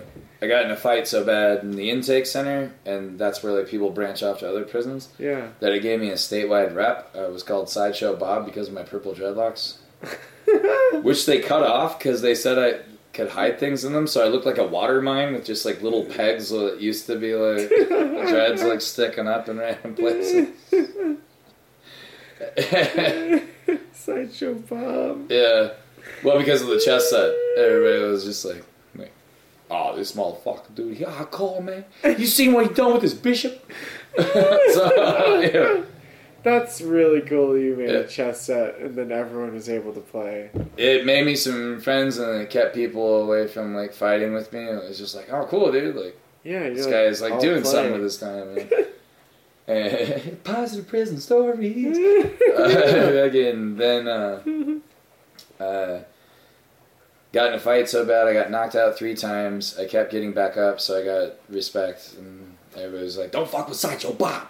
Like somebody was fucking with me when I got admitted to my the first prison I went to, which was a Snake River out in Ontario, Oregon, Yeah. which is massive. It's like three different cities connected in the middle. Holy shit. Yeah, it's like several thousand inmates and like all with like different units within blocks within compounds. So I mean, it's like honeycombed out like crazy, like Whoa. some Raccoon Island shit. And Like from Resident Evil. Res- yeah, Raccoon. yeah, yeah. Fucking. Uh, so that was massive, and uh, in line they give you. Um, it was the first prison to put like a radio jack for like headphones. And you, there was like four radio stations, Whoa. but it like apparently reduced prison fights like by like thirty three percent Yeah, because like people. would have something to. Well, you're sharing a cell with another person that's also there for a crime that could be any crime, Yeah. and like you have to share a incredibly small living space with this person, Yeah. which for some reason you feel entitled to judge, which is weird. it's like, well, no, I'm a criminal. That's why I'm here. I shouldn't be able to judge anybody. Uh, but yeah, waiting in line, uh, guy was like trying to grab my headphones. He's like, "Yo, dude, I need extra headphones." They told me I get some. I was like, "Cool, I didn't tell you that." uh, you know, guys just try to start fights over the smallest shit. Yeah. Tries to make a deal out of it. And out of nowhere, I never even saw this guy. This one dude's like, "Yo, watch out! That's Sideshow Bob." and the guy was like, "I'm sorry." I was like, "I bet you are." And like on the inside, I was just like, "Oh god." but on the outside, I was like, "Yeah, motherfucker." So Respect, respect from, uh, that, from that fight. You heard about my fight? scary. What was scarier than the fight, even like I had a busted jaw, broke the cartilage in my chest. Like I got fucked up. I got Oh. knocked out three times, dude. I got like beat Yeah. the hell up. Uh, I'm super scared about who I'm gonna get as a cellmate, and like in my head, I just uh, like yes, I guess part of me is racist. I pictured a large black man, and I. Pictured him just being like, "Come here, my little happy meal. I'm gonna make a toy at you." I- Or, or he'd hug you and be like, "You are alright." yeah. Oh, you my little you know, there was multiple versions that ran through. It wasn't just the one channel and my mind cable. Like, but fucking, I uh, I was freaking out, and they tell me that my cellmate's name was Buckmaster, and like this is the most fucking intimidating name when you're like going through that. And so I show up, and there's a guy like your size on kidney dialysis, and like I I joke about this on my stand up, but it's hundred percent true. Fucking fell on my knees laughing until I was crying, like rolling around on the ground once the doors shut behind me. And like this guy is like fucking like, oh shit, they let the crazy in the house. and I like I was like, oh, oh, you're my bitch. Oh god. And I pretended to undo my fly, and then I started laughing again. Like I just cracked myself up, and I like. I was so relieved. I just like hit this psychotic like level of laughter and relief. I didn't realize how bad I was freaking this poor guy out. And, like But he was like a, a guy w- that people would go to in the prison. Like he was. he was really like nice and respected. He was in there for like car break-ins, and like he had been in there for like a year and a half. Like he was, and everybody knew he was on kidney dialysis, and like you know had health problems, so nobody fucked with him out of respect because he was a good dude, and like so. We got to know each other after that. Like I, I totally apologized for my entrance, but I was like, dude, I, I'm sorry. Like, but when you're pictured like this motherfucker, and then you're like, hey, how's it going? you know, it's like, it's like, come on, tell me you wouldn't crack up a little bit. Like, Yeah, um, and be like relieved. And you're like, Yeah. "Oh, what's up? Sorry about your dialysis."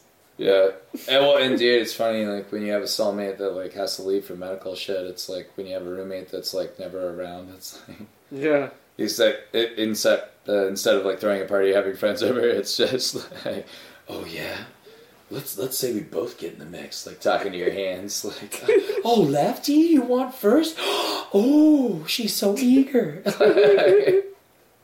yeah, bust out the uh, aluminum foil you've saved over the years to make a disco ball, yeah.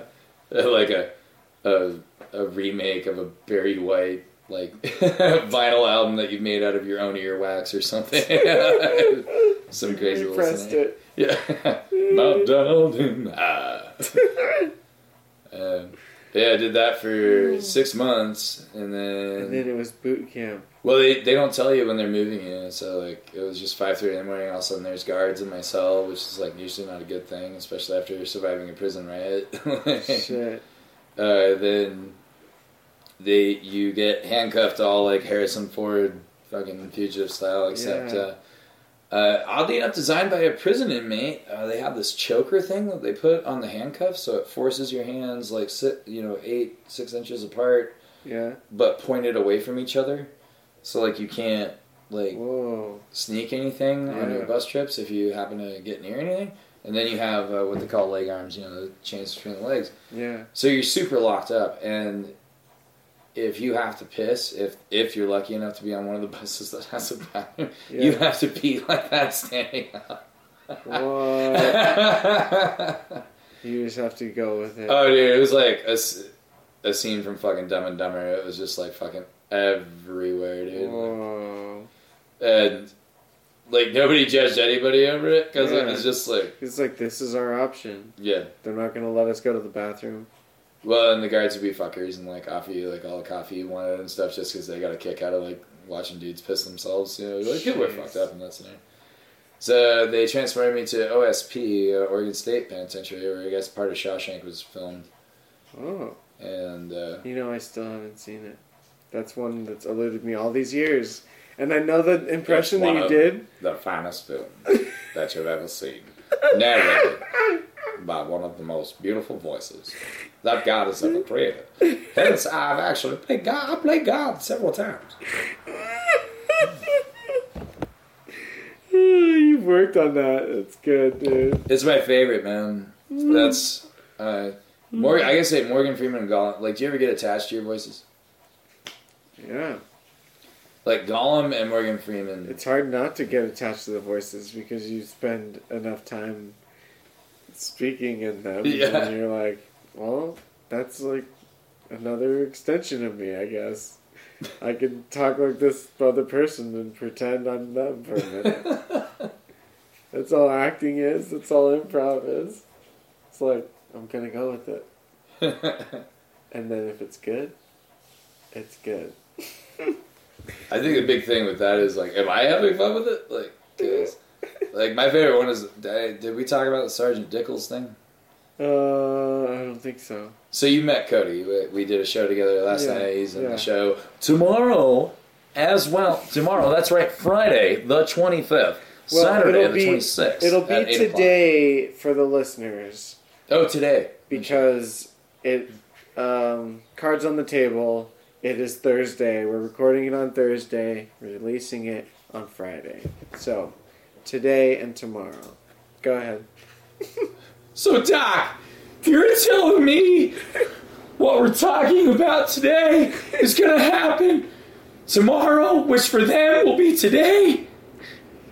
That's right, Morty. That's right. And we gotta go back in time, and we gotta use the time looper. We gotta use the time looper, Morty. It's another thing from a movie. Remember that movie, Morty? Rick, I, I don't think it's a great idea. Listen, Morty, what the hell do you know? I know that the burnt snowflakes are supposed to appear Friday, May 25th and 26th at 8 p.m., and that the handsome, dashing, somewhat sun tolerant ginger, Doug Culp, will be headlining. He catches on fire if he goes outside in the sun. It's weird. Also, it's going to be finished by Stephanie Slade, local legend of rock and roll, doing a never heard before song. And they're both gingers. I can tell it's a great night out because it ends with a rash.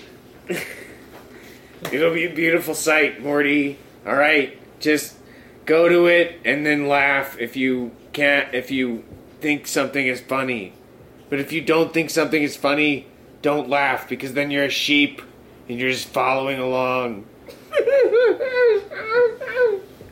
Does your grandfather talk like this? Does he say things at the grocery store like "Watch out for the doggies"? Then try Who Gives a Shit Retirement Homes. That's right, custom built for the one that you loathe but still have to take care of due to family ties. Sure, they beat you when you were younger, but now let us beat them for you. We even do customized abuse, abuse treatment.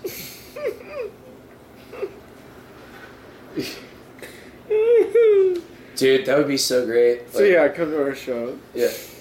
Dude, yeah, okay. So if my dad was still alive, like he he was one of those people that had like dementia coming from the get go. Yeah. So you know, like sequel. Uh, but He pointed to himself. yeah, um, I would have loved to uh, had a customized like punishment list for him at a retirement home, like. The shit that he did, like have nurses when he left shit on the ground, just be like, "You see this? This is mine now. Mm-hmm. Yeah, yeah, belongs to me." Because obviously you can't be trusted with these Legos. Mm-hmm. Because I That's what stepped he, on them. That's what he would do. Yeah. Mm-hmm. So- Shit. just give him some Twilight Zone like reverse parenting. Yeah. Time enough at last. Time enough at last to be haunted by your past. Oh shit. if my mom ever went to a retirement home, I would just be coordinating uh, her catering events with the staff. I was like, all right, Lorraine really wants to do that you know, spinach confit. it's beautiful. It's beautiful. With the roasted cashews, you would swear there's another protein in there, but no. My mom's a fabulous chef. Très magnifique. Oh, dude, did we ever talk about your compliments? Mm, no.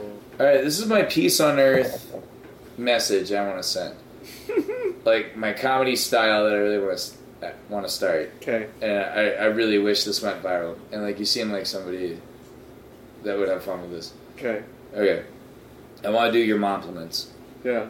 All right, so we say extreme compliments to each other's mothers, but act like it was a diss. Yes.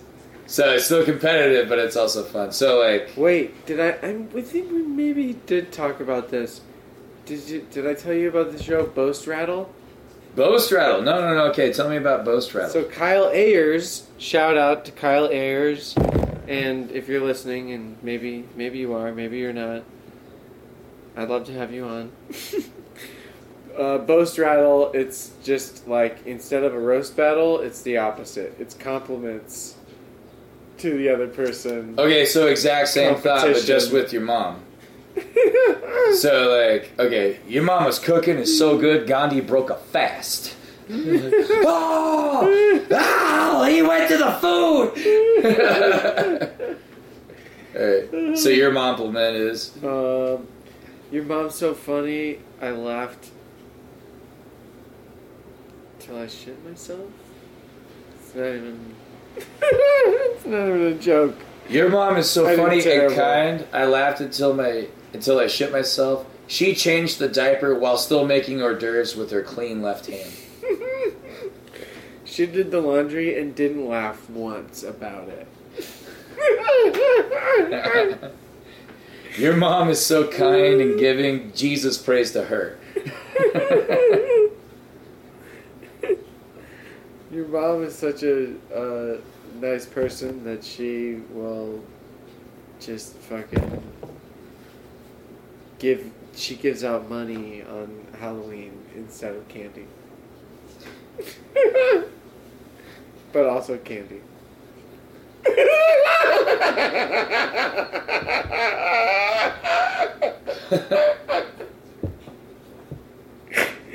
Uh, because I was stuck to just like get candy from a house. That was really offensive, Doug, because I grew up Jehovah's Witness, so I didn't get to celebrate Halloween. Oh, oh shit! Really? Oh, dude, we did like earthquake reenactments for fucking Halloween growing up Jehovah's Witness. Oh. Because I mean, poor, my poor mom, dude. Like she really did have a good heart and balls of steel to like make it work because she didn't want us kids to like see other kids having fun in costumes and doing candy because my parents were dramatic and fun like that. We already did costume stuff. Like, yeah. Uh, Jehovah's Witnesses do sketches. They Yeah. don't notice. Yeah, it's like Christian SNL, and it's like a it's like a big deal who gets booked that week for the Whoa. dramatization. Oh yeah, yeah. The Woodmanseys were high up there, sir. You can at least count on a bi-monthly performance. There was Mormon performances. Oh, oh yeah. There was yeah, like you get a little road show. There Is that is that uh, where you got the bug? There was talent comp. There was talent competitions and stuff.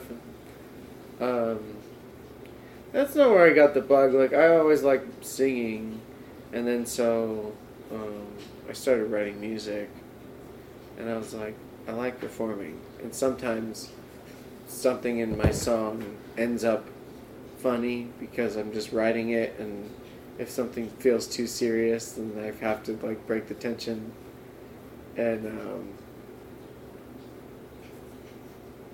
I forgot where I was going with that. Mu- music, and then oh yeah, so anytime my music would make people laugh, I think I liked that feeling more than the feeling of like just playing a song and and like I'll still do shows and stuff, but you know, comedy, stand up, that's the thing that draws me the most. I'm like, It's so let's fucking- honest.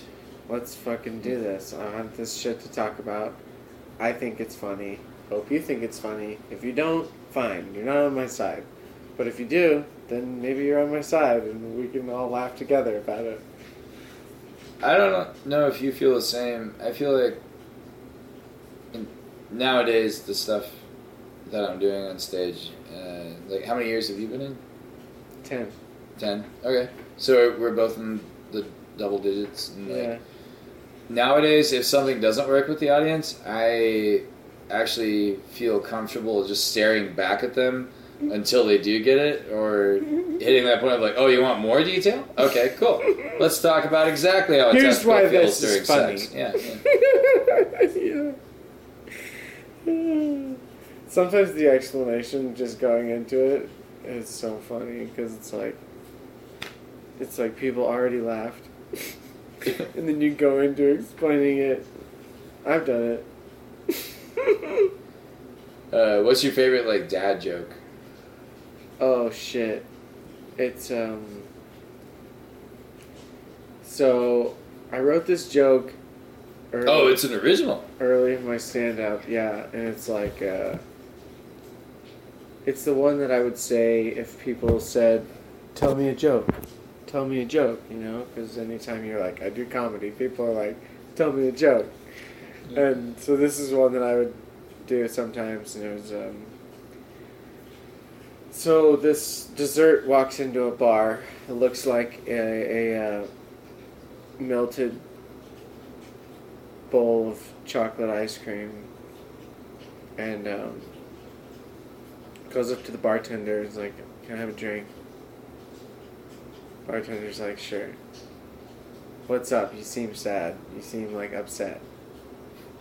And then the melted bowl of chocolate ice cream goes, Well, the fridge went out, and I've been having trouble putting my life back together.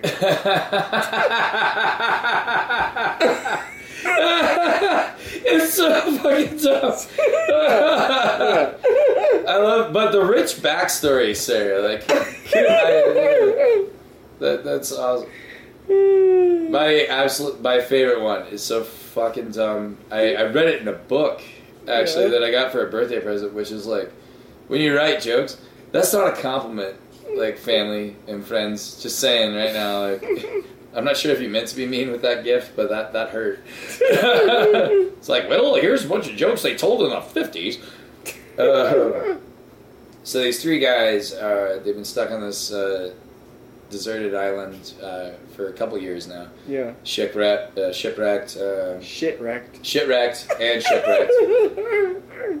Uh, they were on a shipwreck, and in addition to that, all their shit got wrecked. That's- Um, I'm not sure if it's the weed or the alcohol, but I feel funny. Uh, but then uh, they've actually figured out a way to coexist. Uh, they each have their own little private area of the island for night. Yeah. Uh, they even made a masturbation hut like at the top of the hill, so like nobody's allowed to like go up there when one person like says it's in use. You know, so they figured out a way to like coexist and like you know yeah. make somewhat of a life, but still every day they want off of there, so they hang out on the shoreline and look out at the vacant sea and just wait for some sign of hope. And after a couple of years, uh, this lamp washes on shore. And the first guy's like, I, dude, at this point I'll try anything. And he like rage debates the lamp, and out pops a genie. And the genie's like, all right, normally I give one of his three wishes. The genie is from Jersey. Uh, uh, normally I give one of you three wishes, but since there's three, is you each get one wish. The first guy's like, I wish I was back home with my family and friends. Poof, he's gone. nice. Second guy is like, I wish I was back home with my family and friends. Poof, he's gone. Third guy gets the lamp and he goes, Oh, gee, it's kind of lonely here. I sure wish my friends were with me.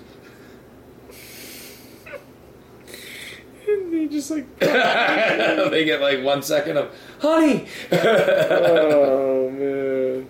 it's so stupid. It, mm. it tickles me. That third guy, idiot. It's a fun one. You can tell it in front of kids. It's good. And then also the lamp will probably be passed on. Someone else will find it. I can't even remember where I heard my favorite stupid one. Uh, why did the mermaid wear seashells? Because she was selling them down by the seashore. She was too big for bee shells. Uh, Oh, breast joke. Uh, Locker room talk. Um, it's just boobs. Everyone loves boobs. Yes. Everyone loves boobs. Universal. well, we were just talking about NOFX, you know. So I mean, boobs, jokes, boobs, jokes, What album is that on? boobs, jokes. Uh, it's definitely like early '90s. My my most known album is Punk and Drublic, and um, I mean, a couple other songs randomly here and there, but Punk and Drublic. That's my shit. Lino- Uh, linoleum. Herb Alpert and the Tijuana Brass Band, uh, Whipped Cream. That's definitely my most memorable album in possession at any point in my life. Herb Alpert and the Tijuana Brass Band, Whipped Cream. They did like uh, the theme song for the Dating Game, like What was on the What was on the cover of the uh, album? it was a woman covered in whipped cream. I think I had that record. It's pretty craptastic. Like, if you want every moment of your life I know I've seen that record before. to feel like uh, you just succeeded at something in a 1970s sitcom, play that album in the background and you're there, dude. Like, it's like I found the bell bottoms I wanted. Oh, it just feels good to listen to cheesy shit like that. I love cheesy shit. Like, No, it's good. Like I, at one point, I was like, I wish I could put my record player up in my car and then play records while I'm driving, and I'm like, nah, it would skip. It would skip a million bajillion times. It would skip. oh shit. because also it's like a crazy thing to have going while you're driving. And then what is side A gonna finish, and then I'm gonna turn around and turn it over to side B. But some olden cars had that. Like I remember being at an antique car show and it was like Shirley Temple's old car and it had a, a phonograph. Records? Yeah, Holy shit! like but the old school wind up. So in addition to driving, you also gotta like crank it. Crank it, and then oh wow, that's cool. It's also funny to picture like a crossover between people today and back then listening to music in the car. It's like, wait till you motherfuckers listen to this shit. I'd walk a million miles for one of your smiles, my man, me. You know, like, yeah. The, um, have you heard of that show, Another Period? Oh my god, I love that show. Natasha Leggero and Riki Lindhome. When they get fucked up on cocaine wine with Helen Keller, which is like episode one or two, so. like it's it's pretty early on. I was just like immediate Michael Immediate Ian love and mad respect for that show. um, David Koechner. Fuck! Shout out to all you guys, and also if you're all listening, and I know you are, I'd love to have you on the show. oh man, Dude, this has been a good episode. it's been a lot of fun, man. I feel like. Um. Do you want to plug anything else that you haven't plugged yet? Ah, dude, if you're Your in, Twitter, your Instagram, your any kind of. Uh, uh, anything Jake Woodmansey, uh, just like lumber human eyeball. Uh, so that's my name. Uh, uh, you know, Rev Woodmansey at Yahoo, Gmail, whatever.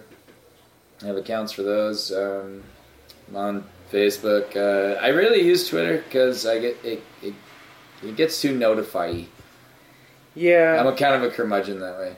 I, I mean, I went in and turned off most of my notifications.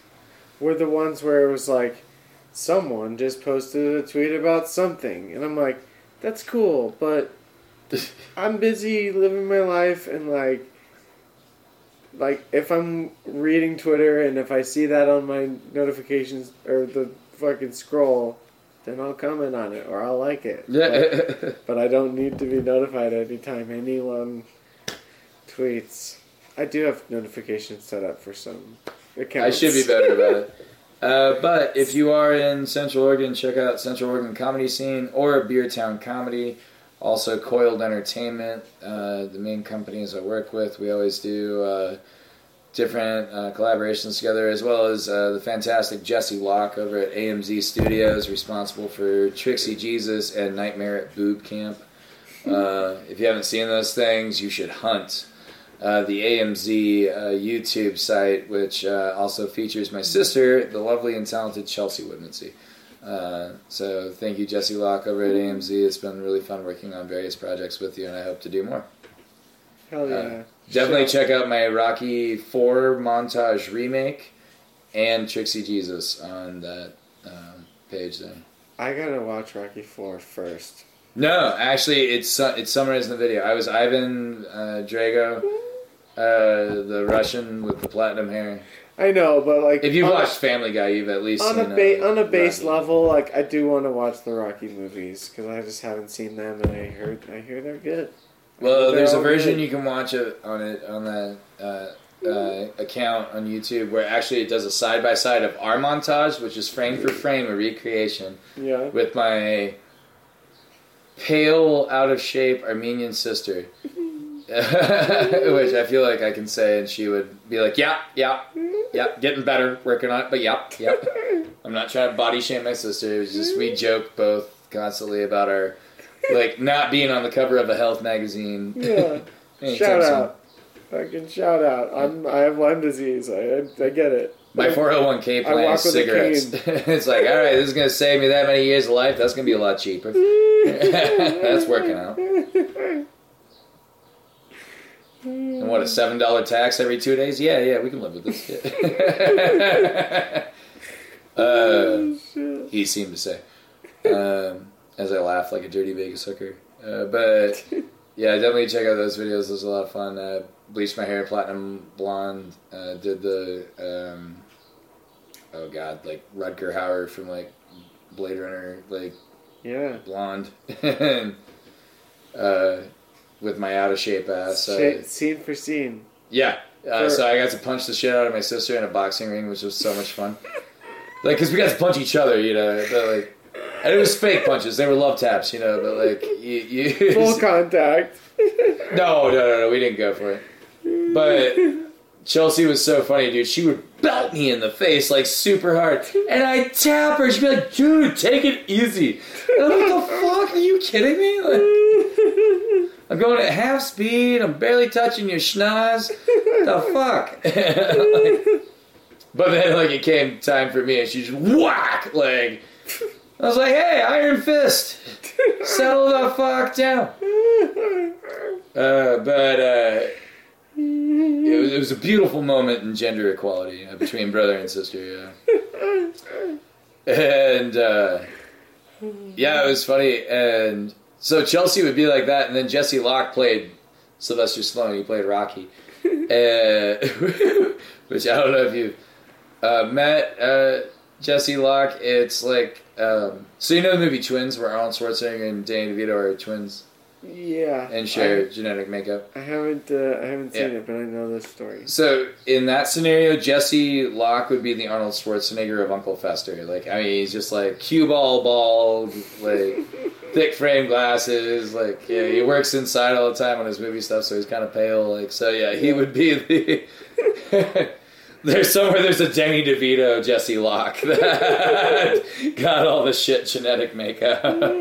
but yeah, Jesse Locke is the Arnold Schwarzenegger of that, and he plays Sylvester Stallone. So he just he had this wig, and uh, it's really sweet. He and his wife have this deal that uh, once a month they do date night, Yeah.